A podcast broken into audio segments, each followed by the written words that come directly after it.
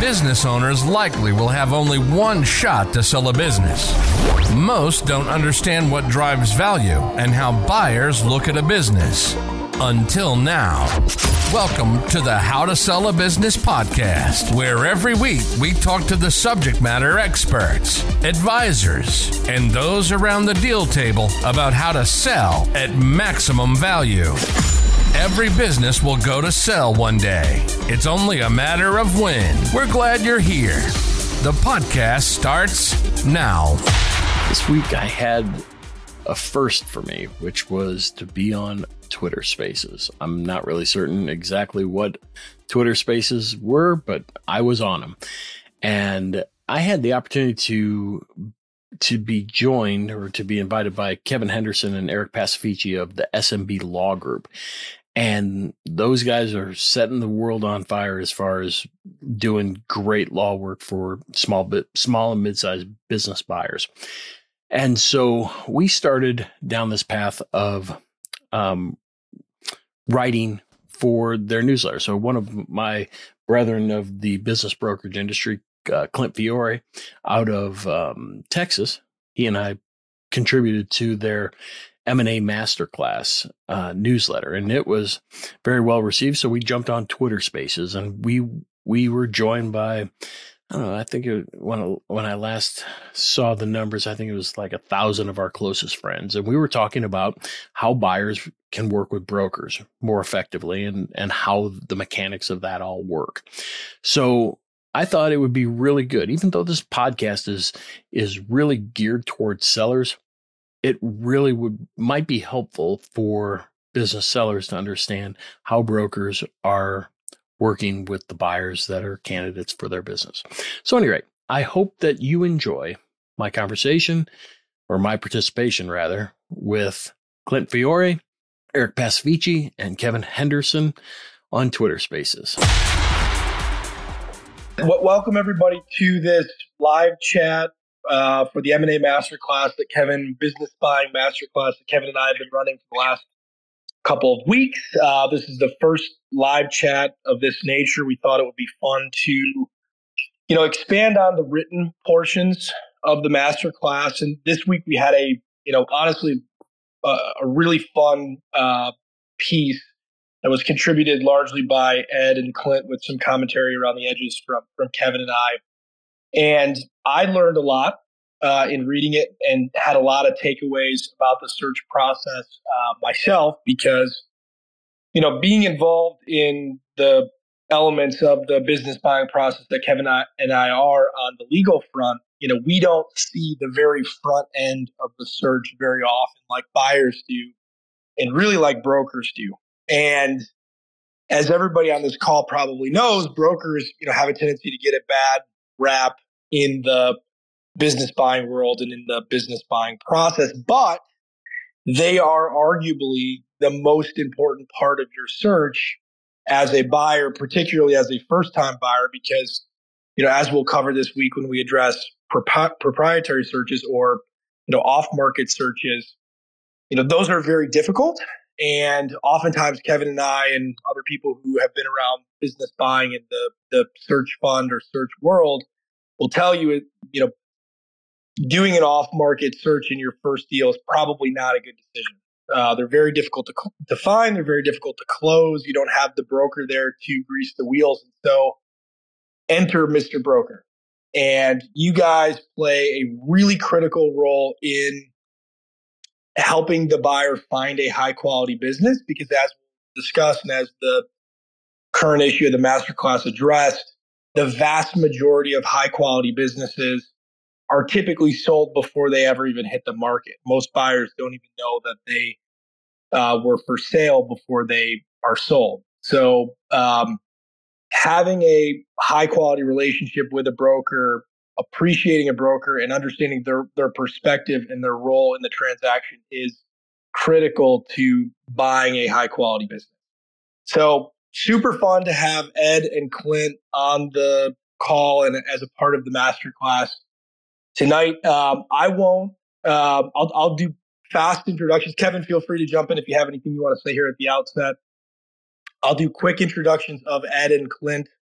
And then I'll let them introduce themselves. If there are any other brokers on the line or anybody else who wants to contribute tonight or feels like they have something to contribute to this portion of the the masterclass, please feel free to jump in. I see some incredible people on the line: Ray Drew, Lisa Forrest, um, Andrew Hoffman. A lot of incredible people in search are on this call, so feel free to jump in if you guys want to add something to the conversation. But uh, brief introductions. We've got Ed Mesoglan, and apologies if I got that wrong, Ed, but Ed is the founder of, or sorry, Ed, I'm, I'm butchering this already. You're the managing partner of Indiana Business Advisors, IBA, renowned business broker with over 30 years of experience. We also have Clint Fiore, founder and CEO of Texas based Bison Business, which is now a national brokerage. Um, Clint and Ed are both very highly regarded and well respected in the business buying SMB Twitter world. So appreciate having both you guys on, on the call. And Clint, for those of the few people who don't know who you are, feel free to give a brief introduction.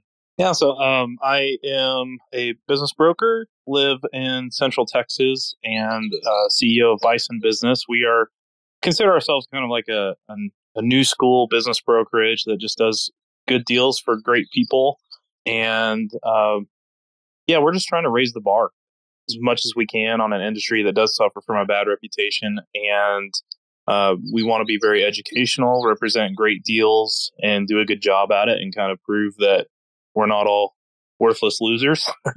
no, but we we do uh, you know good work. I've got a great team around me, and um, and yeah, it's just been a real fun fun year and a half, kind of getting to know you, Eric, and and getting involved with SMB Twitter and uh, sharing as much knowledge and value as as I can. But yeah, I've been doing this about eight years and uh, just kind of obsessed with you know how do we make this easier because it's just it's tough. I've been a buyer.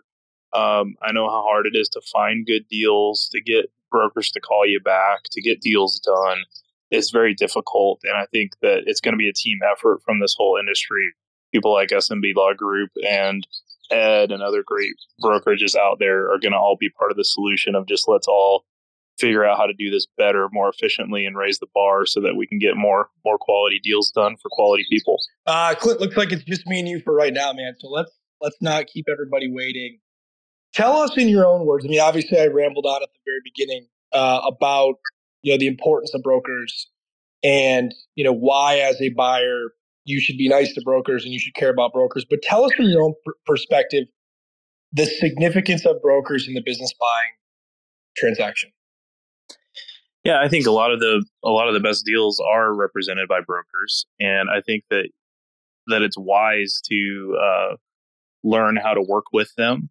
And I think that you know, in general, a lot of the bad rap comes from we're just really busy, and you know, on Ed was sharing some stats. I hope he's able to get on and, and speak, but he's very good at this stats side of this. And, uh, you know, from my own firm's experience, when we get a great deal, we often get contacted by 100 to 200 people that will sign the NDA and want to get the CIM. And it's, it's tough for us to, even with the team working together to get back to all 200 people at the, at the speed and, um, that they want to talk to us um, when we have a good deal coming to market. So, um, you know, I hope that you know you won't get just blanket discouraged when you didn't get that call back. But we're going to share some tips tonight on just ways that you can kind of position yourself to to be quick, uh, to get the best results, and to um, be able to snatch up you know the good deals that do come through brokerages as they as they pop up.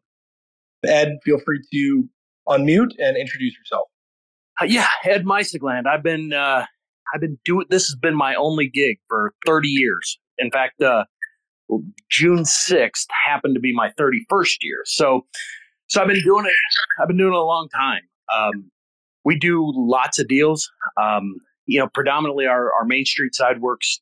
You know, predominantly here in Indiana, but we have a you know a little little boutique M and A type work that we do nationwide we're you know we're we're rocking along. It's it's a it's a good place to be right now, and you know it's a lot of fun to see what's um, you know what is happening in the space. And I was I was grateful for the opportunity to participate you know, um, participate in the masterclass, and I'm looking forward to visiting tonight. So, so what can I what can I do and what can I answer? Well, first of all, um, Ed, in in your defense, Kevin is our de facto CTO at, at our law firm. He, in fact, he most days he helps me turn my laptop on, and he's he's struggling to get added here. So, uh, so don't don't feel too bad about that. To be to be very clear, Eric, I think I was not the one struggling, but that's okay. yeah, fair enough. Uh, let the record reflect it probably me. But, anyways, Ed, feel free to answer the same question that Clint did, which is tell us why business brokers are essential to the business buying transaction. And obviously, it feels like an obvious answer, but tell us from your perspective. No, I, I actually don't think it's uh, as obvious it, it, as it might seem. I was just I was talking with a, a PE group earlier today, and you know it's it's important that you know the brokerage world is moving from, you know, when I first got into this, it was the broker was the conduit, you know, the toll booth to the buyers. Now buyers are just as they can find as many sellers as we can. We just happen to have more transaction, you know, transaction reps on getting it to the finish line.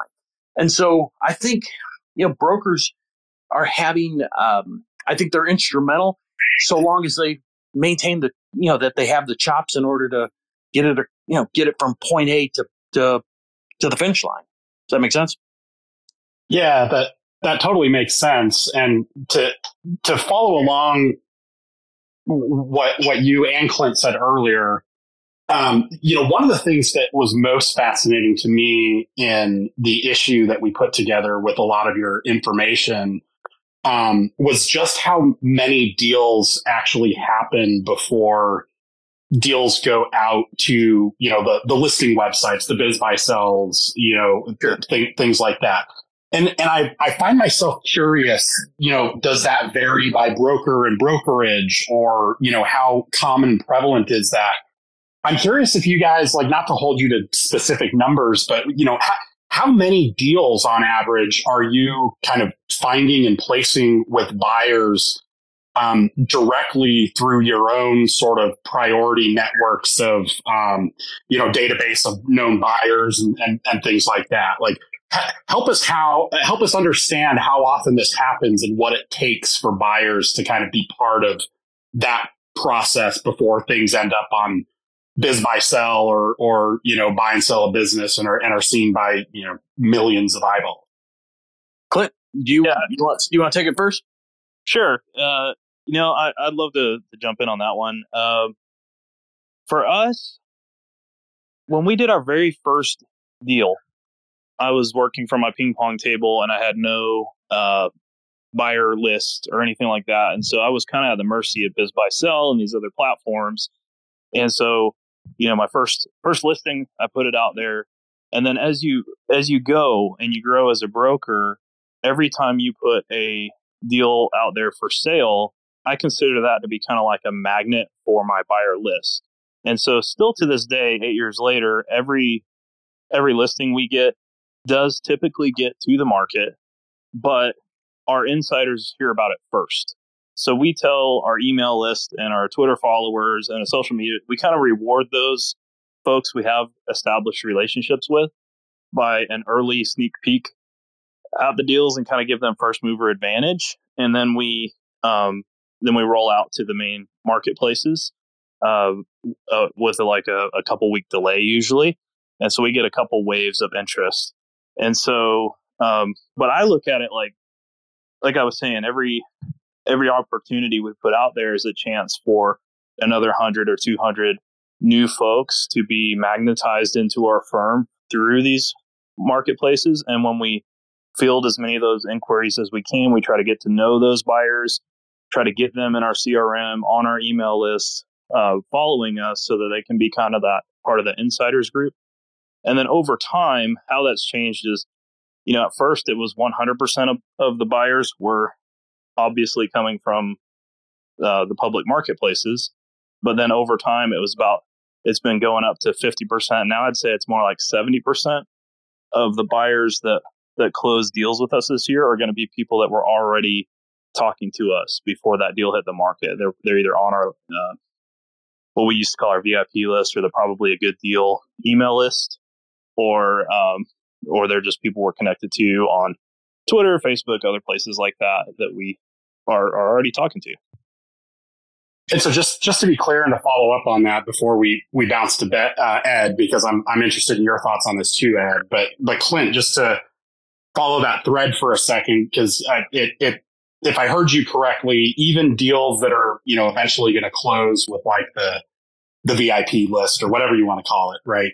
Um, they're still, they're still going to, during the process, end up on the public web websites generally uh, if, if I heard that correctly, how are you thinking about or parsing um, those leads, or like what's the purpose of putting it in the marketplace? Is it just to kind of make sure you're getting the right pool of buyers, and that just so happens that over time, as you've built out these these lists and databases, that happens to be on your VIP list, or help us understand what the strategy is to still list everything on the marketplace as if the majority of these businesses are, are, are not actually going to sell through those.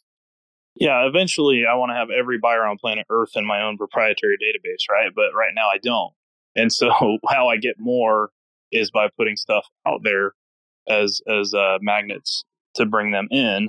And so I don't like putting stuff on BizBuy or uh, buy and sell business or other places that's already locked up under contract with a buyer. So the way I time it is we bring it out to our insider list and then with a pretty short fuse, usually a week or two, it's not enough time for this to be um, under contract yet or under LOI yet. That we'll yeah. bring it to the we'll bring it to the the major marketplaces, and then a lot of times within another week or two after that, we change the listing to say under contract when we get a signed LOI and and so you've got to be quick. Like um, you have a big advantage being on the insider uh, list, yeah. having a few, you know, a couple weeks head start versus people that see it pop up among the you know millions of other people uh, trolling these big websites. And so that was one of the big kind of things I I put in, and I think Ed said the same thing um, on your newsletter was just you know get involved with the brokers you like, that represent the geographies and industries that you like. Make sure that you are on their proprietary outreach uh, or that you're on their uh, deal notification list uh, so you can get that. I've been doing that since I started, but I've been teaching that to the IBBA and other places, and I think that's becoming a trend. Is a lot of these brokers will do that one-two punch. They'll they'll release it to their insiders first, and then the, public second. So you're a little bit behind the eight ball if you see it on uh, BizBuy most of the time, but that doesn't mean. Um, I think the misconception is if it's on BizBuy, then it's it's been passed over or it's junk or like that's not true. Like they're when we put them out there on BizBuy, they're still available and they're good. It's just yeah. so there's there's still good stuff out there, um, but you just you want to get in on it as quickly as possible. Got it.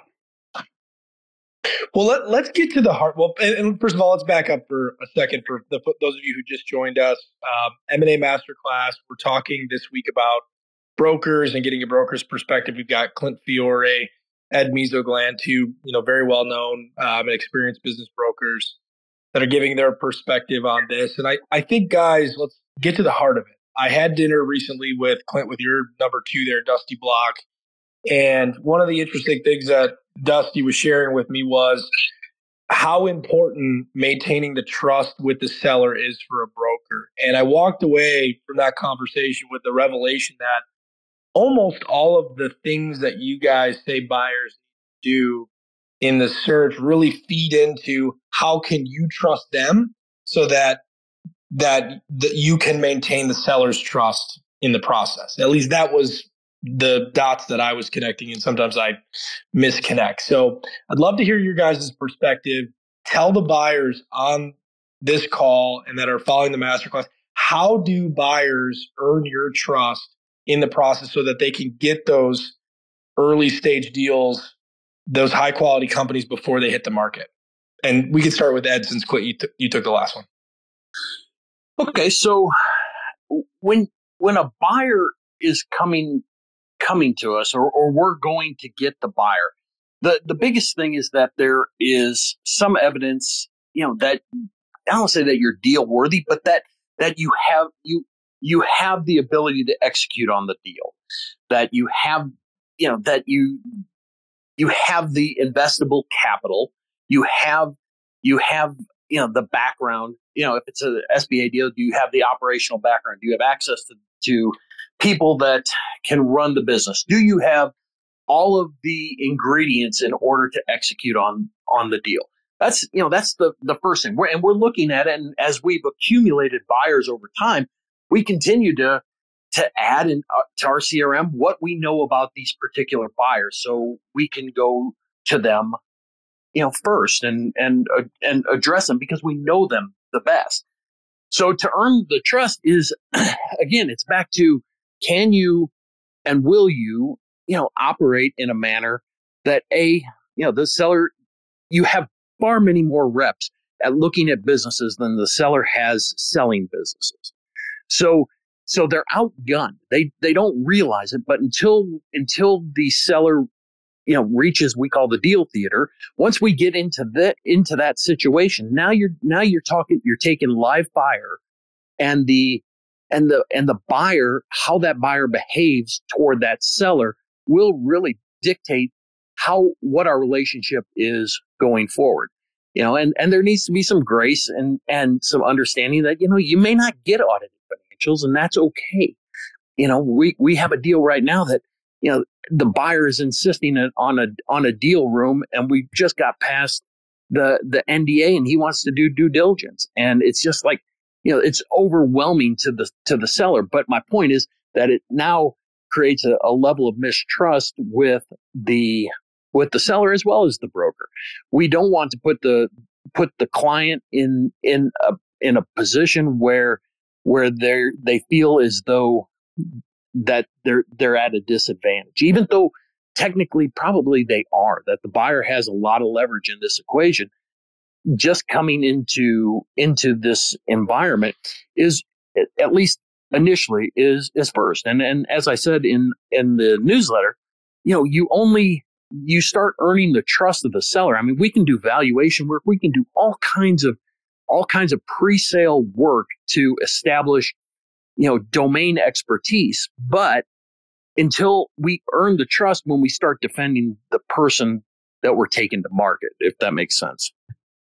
Yeah, it makes sense. And, and if I can push on that just a little more, Ed, um, it, you know, one of the things I see with a lot of searchers and buyers when they're going through the LOI phase is, you, you know, they don't necessarily have full and adequate access to, for exa- example, equity capital, right? Mm-hmm. We'll close a lot of deals where buyers are going to inject zero to 2% of the, the deal price in equity capital with the rest of the equity coming from, you know, a handful of, of other investors who aren't going to commit to a deal until right there's an LOI and a commitment letter from a lender, etc. So, w- what exactly does that vetting process of a buyer look like when you say that you want to see that they're qualified, that they have access to the capital, and things like that, when they're not necessarily going to be able to provide you a bank account and brokerage statement right. that shows a, a million dollars of of um, you know securities or, or or liquid cash to be able to complete a deal.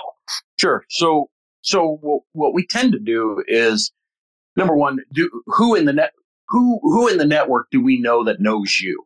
All right, and who and chances are where you're getting your equity, we probably have a pretty good idea of those people too. And and in situations on the smaller side, you know, we would say, look, if you have an investor or whoever is going to deploy the capital, bring them because their time's worth more than than them writing the check, and we know that. Now, as you get the the the challenge that we bump into is when it's when it's, hey, I'll know the, I, I can get access to the deal when I find the right deal, but I, first I gotta I gotta spend the next three months poring over this business. That's that's where the that's where we bump into the challenge you know, it's one thing to say, look, we haven't, you know, we have an indication of interest and, you know, we, we have other financing sources that we're going to be, that we're going to bring in. And that's, that's perfectly okay. We just need to be in a position to explain that, you know, we either A, we're not going to take it off the market you know, we'll we'll go ahead and look at your indication of interest, or we'll add it to the pile. but at the end of the day, we're we're going to continue to until we have some evidence that you have the ability to execute, or your partners, or your LPs, or whoever is going to participate with you. We're going to have to to take some some ancillary steps to ensure that we're that we're not tying up the business if you don't have the ability to execute on the deal. Does that make sense? Yeah, I'm I'm I'm following. That's super helpful, Ed. Um, Clint, if if you want to build on that, you know, g- give us some give us some examples to building these relationships. Like what what what are the uh, what are the most welcome and kind of appreciated approaches when buyers are reaching out to you during a search to start establishing that relationship? Is it offering to buy you lunch? Is it, uh, you know, um, get on a phone call? Uh, you know, how, how do you kind of balance your, the, the timing requirements with the ability to build these relationships and start building that funnel? Yeah. I mean, you're saying the key word. This, this is relationships. This whole thing's relationships. Uh, I think a huge mistake that buyers make, especially rookies, is they're familiar with like real estate deals, which are are usually just you know you're looking at facts and figures. There's not a relationship needed with the seller of a piece of real estate. It's just a thing, and it's just who can put the biggest number the fastest on the piece of paper and and lock it up is going to win the deal. You know, kind of kind of this adversarial um, relationship where where you don't trust the broker on the other side. You think they're just a salesperson, and um, you know you, you take everything they say with a grain of salt. And there's some wisdom there, but with businesses, this is a living, breathing thing. It's it's the seller's baby. They want to sell to someone they like. You need to like them and trust them. They need to like you and trust you. With us, um, we want to get we want to get to know you and then we want to get you to to meet the seller usually either by a phone call or a site visit before that LOI on most of our deals. Um, we want to have that relationship dance a little bit, and um, Dusty's on the call. I see him listening. He's he's uh he's got one of the best calibrated BS det- BS detectors in the business, and he does a lot of the initial buyer screenings and I think what he would say is like, don't BS us out of the gate. And so if you're the person that doesn't have the big brokerage account to show that you've got it in liquid cash, but don't don't come in and act like you do. And don't so if you're in that situation you were talking about, Kevin, where you're gonna have to raise equity, um, introduce us to your kind of lead investor. Uh, show us that you're serious and aren't going to play games here with trying to lock up our deal, like Ed was saying, for an extended period of time while you go try to fundraise. Because that just, I mean, when we get in that situation, our necks are on the line um, where uh, we don't know you. We don't know if your ability to fundraise is going to come through for us, but the clock's ticking. And the seller, uh, like if you if you don't come through, it's our necks on the line and our reputation is on the line with our clients and the sellers. And so uh, we just want to know kind of out of the gate. And I'm one of the few because I've been so, a lot of it's because I've been in so, so involved with the SMB Twitter community and see how active the fundraising scene is that I do believe if, if you're the right earnest buyer that's got the right skills and resume and knows what you're doing and the seller's going to like you and I like you and you're compliant, you're following the rules, you're playing the game the way we want you to, and, and easy to work with, then I do believe that you'll be able to get your equity.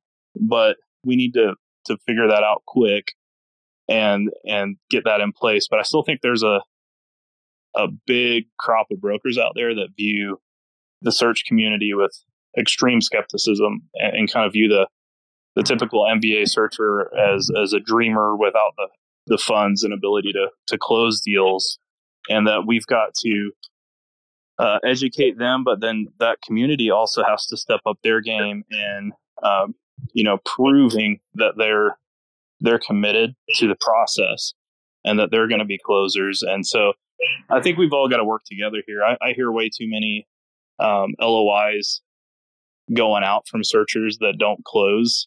And I think that we've got to get our ducks in a row better. Like you've got to as the buyer, and then we've got to vet you as the brokers to make sure you've got your ducks in a row and are ready to ready and serious and able to close the deal, um, even if you're not independently wealthy, where you can just stroke a check and get it done. Clint, you you teed up my next question perfectly. You mentioned searchers being viewed as quote unquote dreamers by much of the um, brokerage community, and I always kind of flippantly joke about searchers being viewed as I call them diet private equity, right? Because they all look exactly the same. You know, you go to the website, they're all they've got a beautiful mountainscape with like a pond and some seagulls, and it's like, you know, and, and you and and really, I think trying quite hard to look like private equity. And I always kind of wonder aloud if if that's the best approach to get brokers to take you seriously versus saying, "Hey, I'm just a guy that's trying to buy a business." Right? I'm not a searcher. I'm just a guy buying a business. You know, tale as old as time. Tell us what your perspective is on searcher branding and what is the best way to present yourself. You know, before that relationship is established. You know, if somebody sends you an inquiry, you Google their name, obviously, like everybody does for everything, to figure out who the person is. What are the best things that could conceivably come up in that Google search to help the searcher be taken seriously? Yeah, I, I think I, I, think it's not good to try to look like private equity when you don't have that history. Um, I would I would rather see you just be honest and say I'm a I'm a guy trying to buy a business. I'm a gal trying to buy a business, and here's a little bit about my background, and here's why I'm serious, and here's how I've kind of got my everything. I've got my capital um, piece figured out. I've got the right experience, and I'm I'm ready to to move quickly and, and get one done. That sounds better to me than when we look at your website of of you know rolling oak capital or whatever it is and, and you don't have a portfolio you don't have any history like that's that's where the rubber meets the road if you're real private equity you know you, you've got a bunch of logos on there. You've got a bunch of other companies you, you've bought. You've got references and a track record. And if you're a searcher uh, you don't. And um, and so I would rather you just, you know, we sell businesses to individuals all the time, and just just be that, and that's fine. But definitely, like, don't don't throw off the BS flags trying to pretend you're private equity when you're not.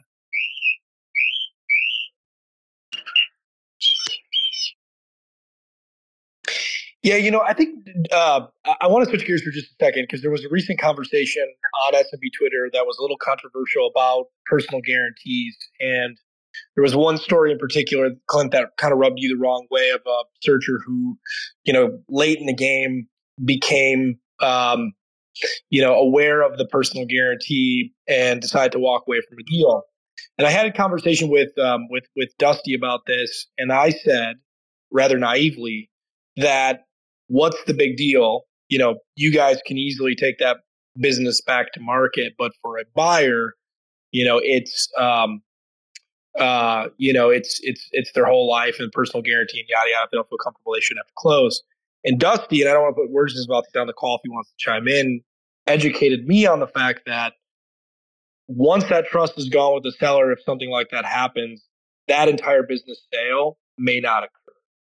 So I am curious your guys' thoughts, maybe on that situation specifically, but just kind of talking about your perspective on the relationship that you guys have with the sellers and what you see in dealing with the sellers, because we know what we see in dealing with sellers, and you know, oftentimes very challenging to get documents and due diligence, and very challenging to get them to um, to, to agree on things. And so, tell tell us what that's like and how we can better approach sellers, given that there is typically a demographical divide between the buyers and the sellers right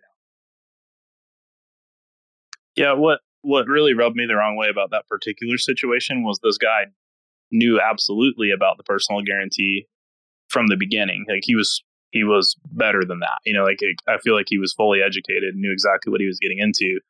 But then way late in the game decided he didn't actually have the stomach for it and, and bowed out. And I, I respect that he was very honest about that. But it, it's absolutely brutal. It's absolutely devastating to the broker. It's absolutely dev- devastating to the seller. And sometimes we only get one shot at it, and and they could really ruin. Like you can ruin people's lives if you um, get them deep in a deal and then walk and leave them at the altar. And sellers can do. I mean, I was I was sharing a story this weekend about uh, sellers do that to buyers and buyers can do that to sellers. Um, and so it can go both ways, but we need to be able to trust each other here. And, um, and so I don't know where I was going with that, Eric. What was the question? well, the, the question was how we can approach sellers more intelligently, given that there's demographic yeah. divides, tr- you know, maintain, you know, you earning their trust, us earning their trust. Like, what are some best practices there? Yeah. So just, just keep a, keep a good communication going like I get really scared when it gets quiet. So um, this is a collaborative effort.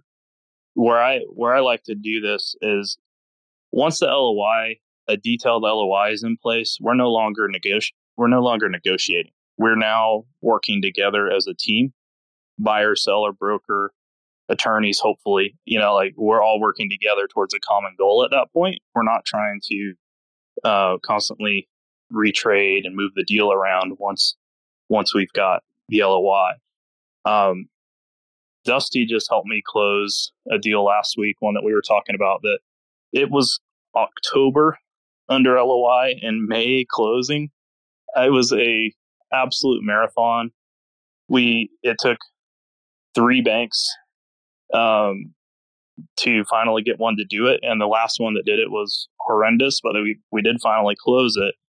And the role of the broker there is I 100% believe if me and Dusty weren't involved with the seller, there's zero chance those buyers uh, would own the two businesses they just bought, the roll up buyers that we talked about that bought the plumbing and HVAC, HVAC companies. They were searchers, uh, MBA searchers. Their first two acquisitions were through our firm.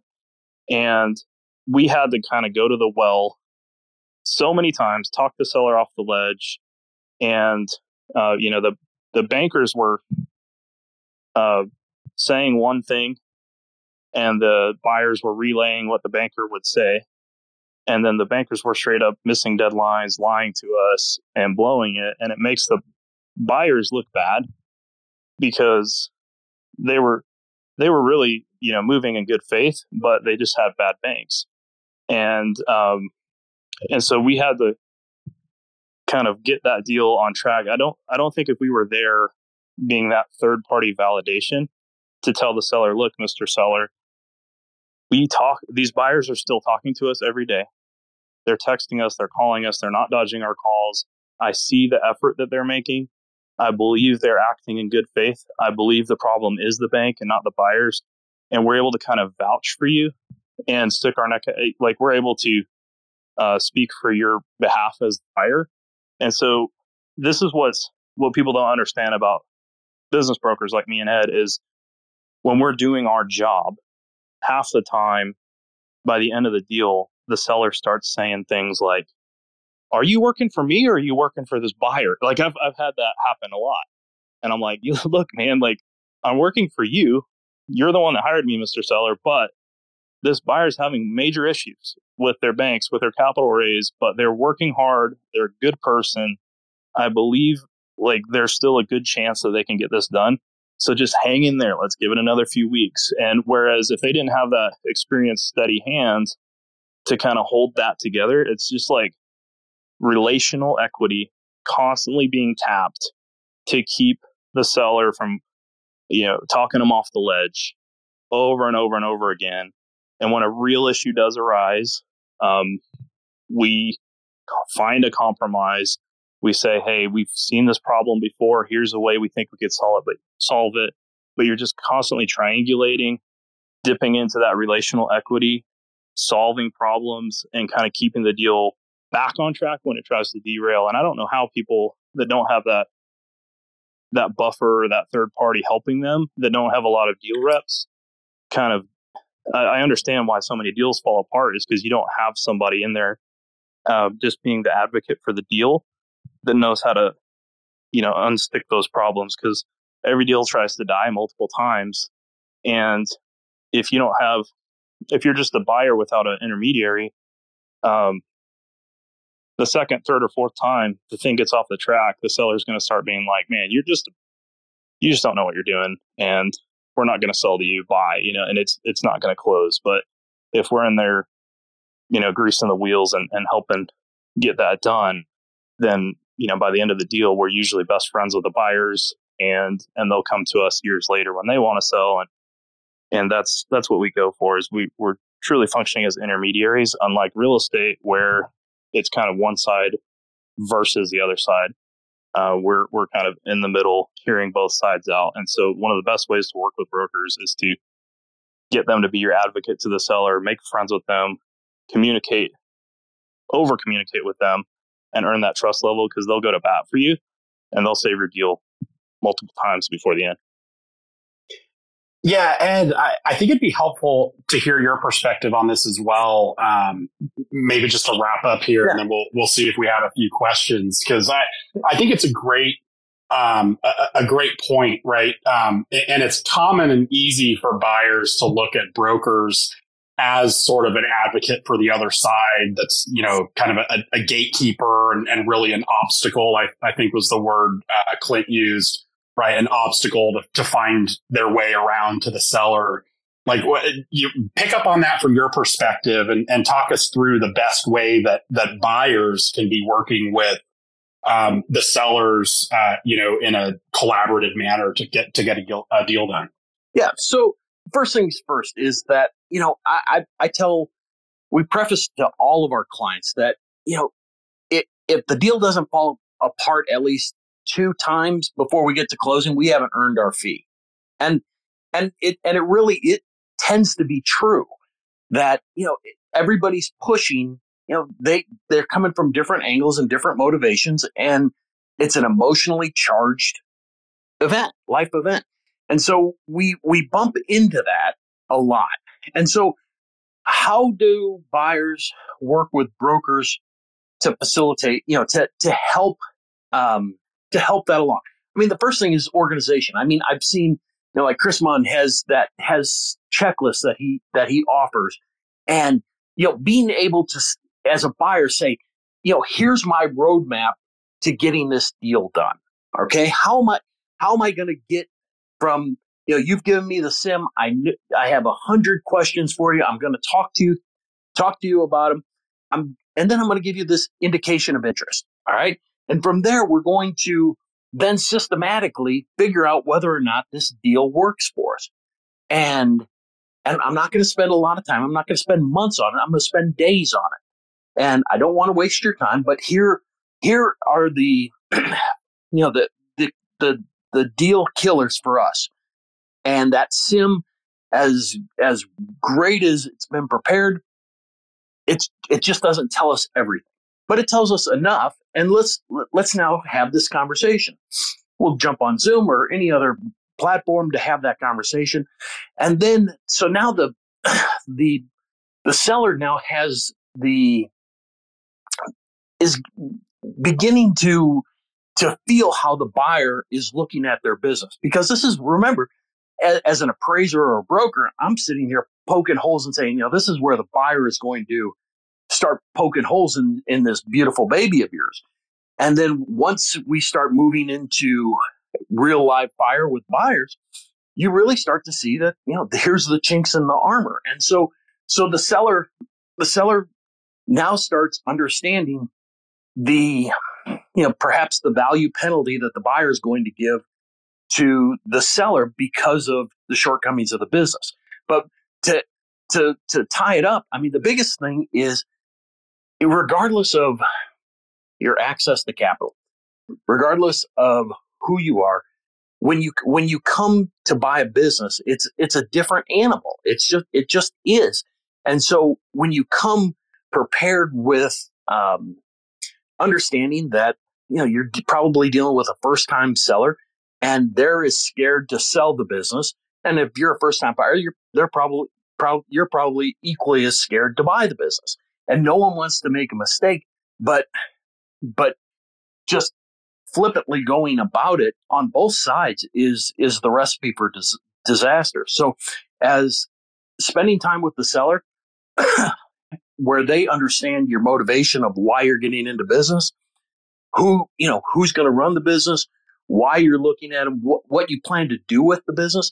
All those things are, are factors, are intangible factors that will take, will, will likely take your deal further than just saying, you know, here, I'm going to offer you, you know, $5 million and, and and, you know, we've got a $2 million earnout and I need you to uh, a, a five year non compete. You know, that, that just, that doesn't, that doesn't resonate, tends not to resonate with the seller, especially these days.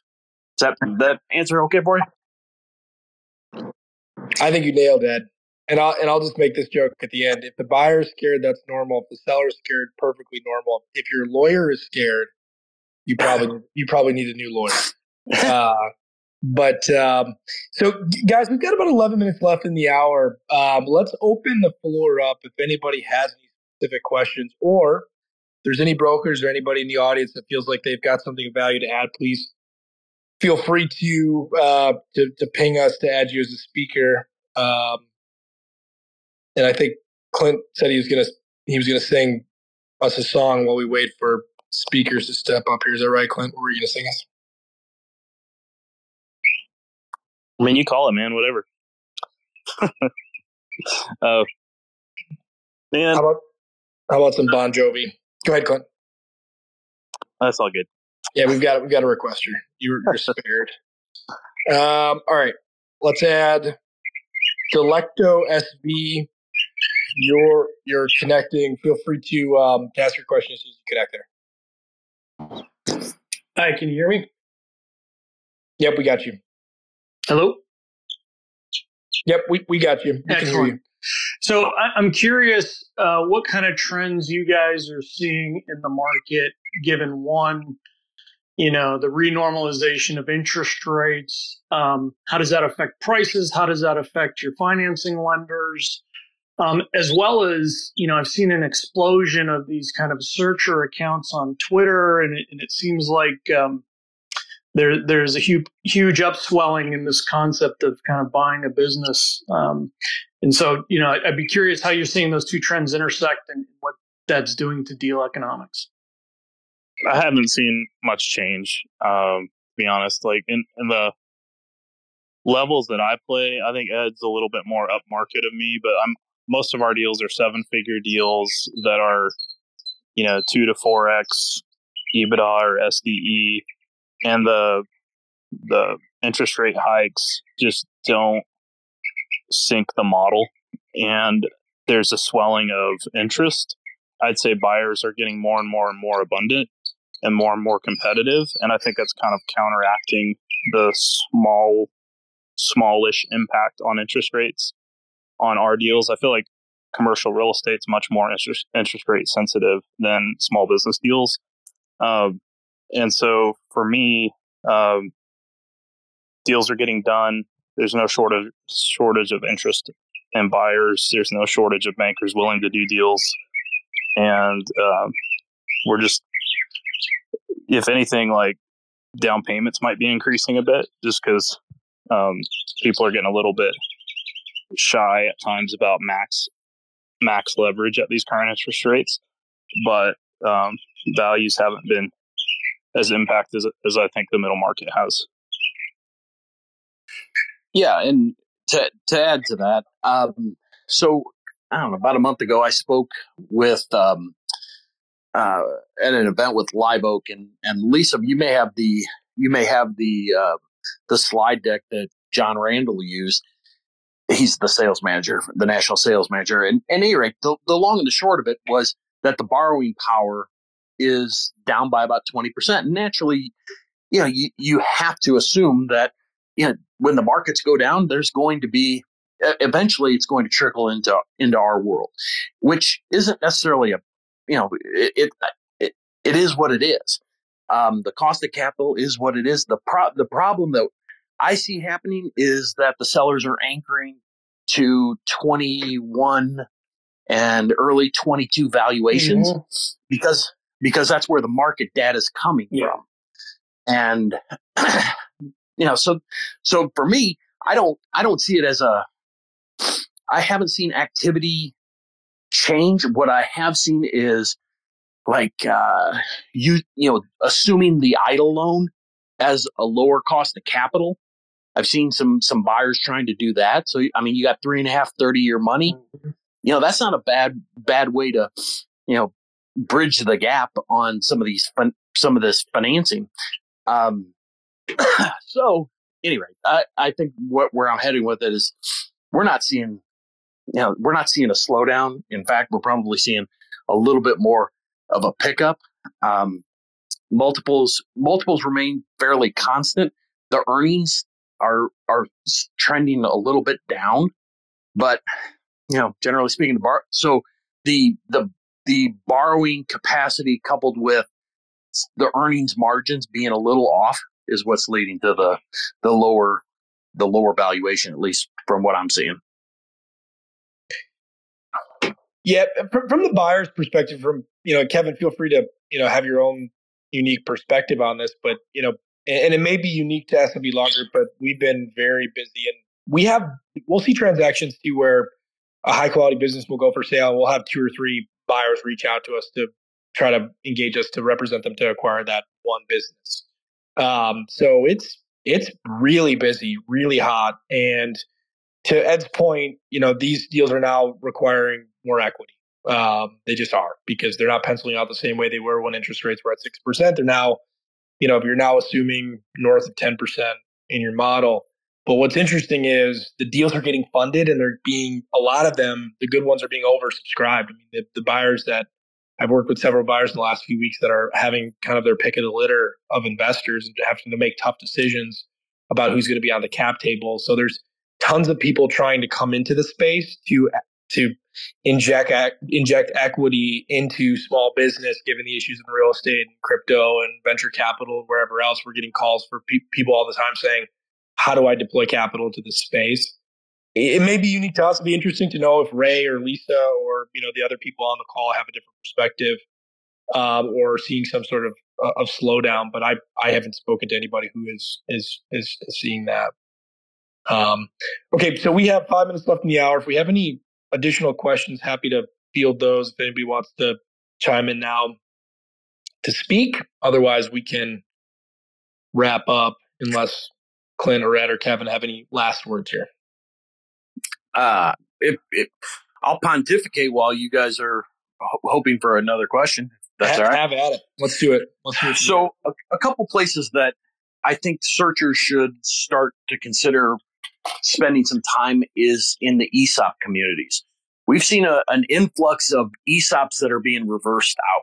That you know, a couple years ago, it made you know somebody tried to jam an ESOP into into a situation that probably wasn't a good candidate for an ESOP. And now they're un- they're beginning to unwind it. And the the folks that I've talked across the country, you know, those are some. Ed, re- Ed, really quickly, just for context for the listeners, yeah. ESOP is an employee stock ownership plan where a company will sell to its employees tax free. So what Ed is suggesting is that companies were bought out. I think he's suggesting is companies were bought out by their employees and now those employees are realizing that wasn't a good decision. We'd like yep. to sell. Is that, is that correct? Correct. Yep. Please continue. So, so we, I mean, we've got three on the boards right now, and and I suspect that there are a lot more just like them because uh, it it it really made you know everybody was you know capital was was cheap and a lot of owners were looking at you know that is their exit vehicle every every business owner uh, I shouldn't say every, many business owners that we talk to, ESOP is the, is their first option.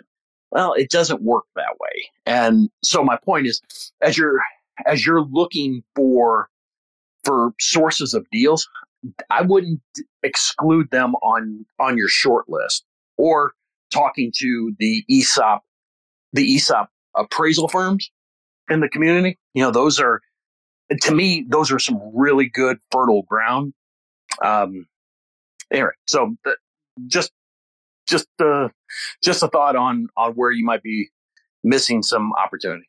Yeah, no, that's super great information, Ed. Um, we got just a, a couple minutes left. Andrew from uh, uh, Search Fund Coalition. For those that don't know, Andrew Hoffman re- requested to speak. Andrew, go ahead uh, if you have a question, and we'll we'll wrap up with your question. Uh, great, thanks, uh, Kevin and Eric, uh, for putting this together. Hi, Clint. Hi, Ed. Thanks for lending your expertise to us in the in the community. So, as Eric and Kevin mentioned, I run the Search Fund Coalition. We also look to help first time acquirers level up and find success within their acquisitions. So one of the things that I was really curious about, uh, as this is a buyer's master's class, is um, you know kind of the the dance that needs to be done from the buyer's perspective with incomplete information, uh, submitting an IOI, and then a lot of the things that come up in terms of the buyers uncovering stuff uh, during during diligence. Um, so if you're supposed to be submitting an IOI uh, and then uh, you don't feel comfortable that being part of your process right away. Like how do you, how, how do you navigate that right as a as a buyer uh, and communicate that? Is it just part of the process that that that you need to be able to look to do, uh, or or is there something in particular uh, that that you would like to or think the audience should know?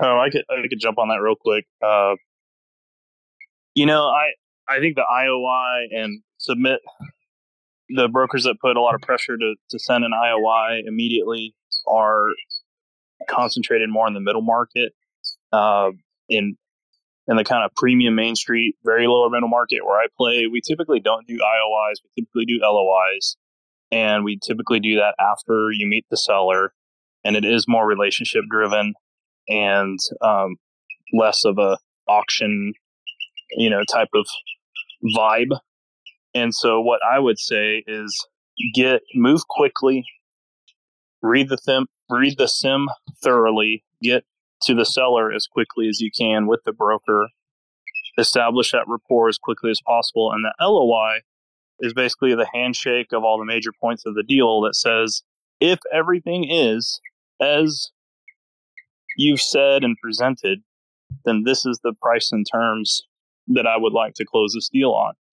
And then as quickly as possible behind that, think of the, before you just drop like a 60 point diligence request, think of like the three things that you're most worried about that if you figure out like what are the, the real deal breakers you're concerned about that you don't know real clear answers on yet? Try to get them in front of the loi if you can but if you can't just dig into those real quick and try to like get if there's a fight that needs to be had, or uh, just try to get it as quickly as possible identified as to what the issues are, and then solve those, and then use the remainder of your due diligence time um, on the the finer points that aren't the the ones you're most concerned about as deal breakers. So you enter into it in good faith, saying, based on everything you said, I've asked all the big questions this is this is the terms of the deal that I'm comfortable with, and then you just got think of your deal breakers, do that first, and then do the big list right behind the the potential deal breakers you're most concerned about, and and get after it. And and I would I would add that uh, you know it's incumbent upon the broker and who's representing that seller to coach that seller and and I know Clint does it and I know every, everybody that is doing lots of deals does it. And it's, you know what? We're going to, we're going to take this. We're going to get real buyers and they're going to have real questions. And if you're, if you're BSing them, it's gonna, it's gonna, it's, we're going to find out. So if your financial statements are misstated, if the cash flow is off and, and, you know, this $50,000 credit card expense, if it's bullshit, it's not going to work. And I'm just telling you right now, let's cover this before we take it to market because nothing nothing is worse than losing the buyer confidence when you when you start dealing with them. So I think to me it's that's as much the broker's fault as it is the seller's fault that they're not coached on, you know, you got to you got to know what what you're dealing with and and that there's a real possibility of retrading as a result of you know, whether it's a mistake or not, if the, if it isn't what you say it is, it, it's likely going to be retraded. So that those are the, you know, that's what you're faced with. So understand that when you're going to the market. And anyway, I think, um, yeah, I, I think that's probably a, a, you know, part, part responsibility on the broker, but certainly the, the seller needs to understand, you know, there's, there's reliance on what they, you know, what they're putting out there. So. Yeah, super helpful, guys. Really, really appreciate the input. Thanks for the couple of questions. Um, we're up against the hour. Uh, I think we'll wrap up there. Eric, any uh, any final parting words? No, just I, I want to thank Ed and, and, and Clint for doing this, and just to, again a plug for the the business buying masterclass. There's a link in the comments. Um, if you haven't already, go read, and you're interested in this topic, go read issue four, which covers this in depth and is uh, written by Clint and Ed respectively, uh, and they're you know their their uh, their brilliance based on their experience in this this sector, and really appreciate them taking the time to do this. And I really feel like everybody who has read this, even myself, will be a better business buyer for it. So thank you, Ed. Thank you, Clint. Thank you, Kevin, for uh, for getting on tonight, and um, look forward to to the next one. Thank you. Thanks, everybody. Thanks, guys. Thank you for joining us today on the How to Sell Your Business podcast. If you want more episodes packed with strategies to help sell your business for the maximum value, visit howtosellabusinesspodcast.com for tips and best practices to make your exit life changing. Better yet, subscribe now so you never miss future episodes. This program is copyrighted by MISO Inc., all rights reserved.